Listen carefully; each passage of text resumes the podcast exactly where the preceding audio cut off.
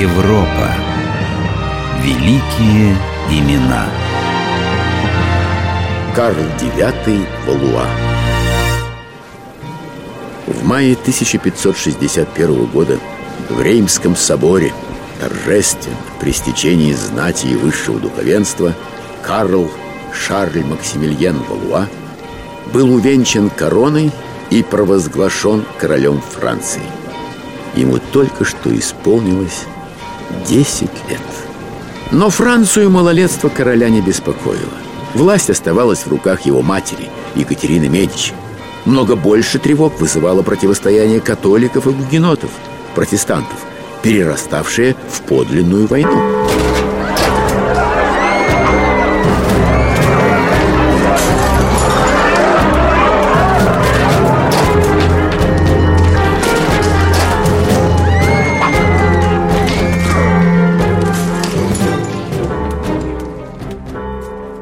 Мадам, это была не кровь французов.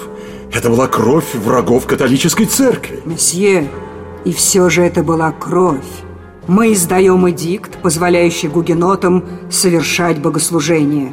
Вы же врываетесь к ним во время службы и вырезаете всех, более сотни. Позвольте спросить, кто правит в этой стране? Герцог Гис или мой сын Карл IX? Мадам, у герцога не было мыслей. Но, по-моему, мысль у него была развязать войну. Они посмели сопротивляться. Какой ужас! Они были не согласны умирать. Месье, я католичка. Мне тоже не по нраву наглость протестантов. Но я делаю все, чтобы остановить кровопролитие. Передайте герцогу Гизу, или он будет моим союзником, или моим врагом. Нам всем надо учиться ждать. А юный король рос. Он не отличался крепким здоровьем, но прилежно учился. Современники без лести отмечали: он хорошо рисовал, писал стихи, играл на лютне. Он увлекался фехтованием, стрельбой, охотой. И хотя в 1563 году Карл был объявлен достигшим совершеннолетия, его веселые увлечения не сменились интересом к государственным делам. В 1564 году королевское семейство отправляется в путешествие по Франции. Формальный повод – показать королю его владение, показать короля французскому народу. Таким образом, Екатерина Медичи рассчитывает укрепить мир среди подданных, торжественные встречи короля, очарование его юности, праздники для простонародия. Но не все проходит гладко. Санс, Труа, Лотарингия, Тулон и Марсель оказывают гостям горячий прием. В Гаскони, где много протестантов, короля и Екатерину Медичи встречают почтительно, но подчеркнуто сдержанно. В Ля-Рошеле визит гостей вызывает явное недовольство. В Орлеане их ждут уличные беспорядки. По-моему, очень странно. Эти люди бунтуют и убивают друг друга из-за веры. Зачем, мадам? Разве у нас не один бог? Один, но гугеноты хотят его присвоить. Им кажется, они лучше знают, как служить Богу и какая церковь ему угодна. Господу угодно Вселенская католическая церковь, от апостола Петра неколебимо стоящая. Ну. Ты выучил урок. Однако время ученичества не бесконечно. Теперь надо стать королем. Мадам? Католическая церковь – опора королевской власти. И если кто-то намерен разрушить эту церковь, значит... Значит, он же намерен разрушить королевскую власть? То есть как? Убить короля? Мальчик мой. Кто же им позволит? Ведь мы не так глупы, не правда ли? Но мудрость королю не сопутствовала. В 1566 году, в разгар очередной религиозной войны, он охотился в Орлеане и встретил девушку, в которую влюбился сразу и бесповоротно. Через 2 дня юная Мария Туше была камеристкой сестры Карла IX, а значит, она уже часть королевского двора. Мария была гугеноткой, но влияние на короля имела огромное. Именно она уговорила Карла принять адмирала Колиньи, одного из вождей гугенотов.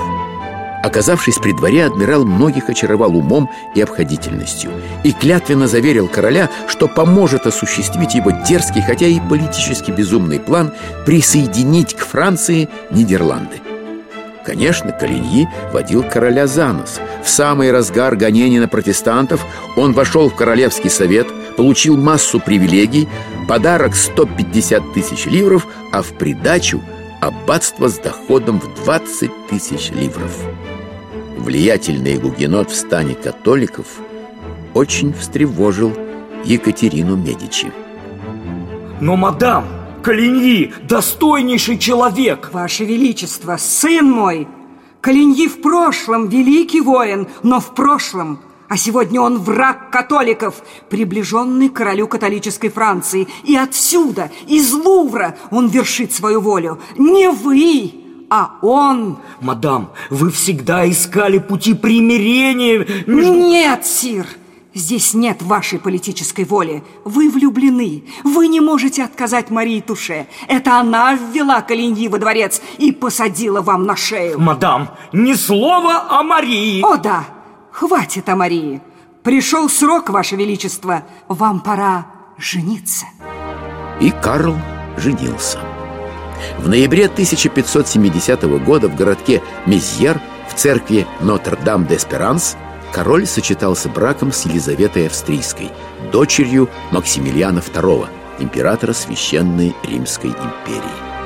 По расчетам Екатерины Медичи, этот брак должен был положить конец религиозным войнам во Франции. В своих владениях Максимилиан II сумел примирить католиков и протестантов, решая их конфликты с помощью точных, хорошо продуманных правовых механизмов. Закон остановил кровопролитие. Теперь новая королева Франции могла положиться на опыт и помощь своего отца и обуздать французских фанатиков. И что теперь, мадам? Будем ждать, когда Франция отойдет под власть императора? А почему бы и нет? Вы нравитесь императору, вы муж его дочери. И обстоятельства могут сложиться так, что на трон Великой Римской империи взойдете именно вы. Я? Мадам, откуда эти мысли? Так говорят все, но очень тихо. И чего это будет нам стоить? Умного поступка. Пусть император увидит, что мы не просто ждем его помощи, мы и сами способны. Ваша сестра, Маргарита, разве ей не пора замуж? И кто жених? Ваш кузен, Генрих Наварский. Мадам, но он гугенот. Вот вам и повод к примирению католиков и гугенотов. Это понравится императору, не так ли? В августе 1572 года в соборе Парижской Богоматери состоялось бракосочетание Генриха Наварского и Маргариты Валуа. Политический план Екатерины Медичи осуществился. Основы мира в стране она заложила. На церемонию были приглашены вожди гугенотов. Однако далеко не все искали мира. Спустя 3 дня после свадьбы на Ночной улице кто-то стрелял в адмирала Колиньи. Убить не убили, но руку покалечили. И хотя Екатерина Медичи обещала найти преступника, но у нее это как-то не получалось. Многие историки полагают, что покушение на адмирала было задумано самой Екатериной. Влияние адмирала на короля становилось опасным. Я хочу знать, кто поднял руку на Колиньи. Я король, я имею право знать ответы. Кто бы ни стрелял в нашего отважного адмирала, ответ будет один. Гугеноты нам этого не простят. Ждите войны, Ваше Величество. Теперь, когда мы в союзе с императором Максимилианом, когда Маргарита, жена Генриха, мадам, вы сами приложили столько усилий к миру во Франции. Сын мой, это очевидно не только тебе. Мы сделали все, чтобы избежать потоков крови, но гугенотам не нужен мир. Им нужен король-гугенот. Ха! Безумие! Подлость! Заговор против меня? Значит, мы должны нанести удар первыми. Слышите, мадам? Успеть и ударить. Убейте их всех! Убейте их всех! 1572 год. Август. Близился рассвет нового дня. Дня святого Варфоломея. Гвардейцы короля приступили к делу. В считанные минуты были зарезаны все гугеноты, гости Лувра, участники свадебных торжеств. Тех, кому удалось вырваться в сад, встретили залпы королевских стрелков. Сам король из окна стрелял в спины бегущим. Королевскому зятю Генриху Наварскому, припертому к стене дюжиной клинков, предложили выбор – смерть или католичество. Генрих, не мешкая, выбрал второе. Ударил колокол. Это был знак для добрых католиков-горожан браться за топоры. Резня началась по всему Парижу. Убивали женщин и детей. Убивали в постелях, на улицах, ворвались в дома гугенотов и крошили все живое. Гвардейцы короля вломились в спальню раненого адмирала Колиньи, убили его и выбросили тело из окна.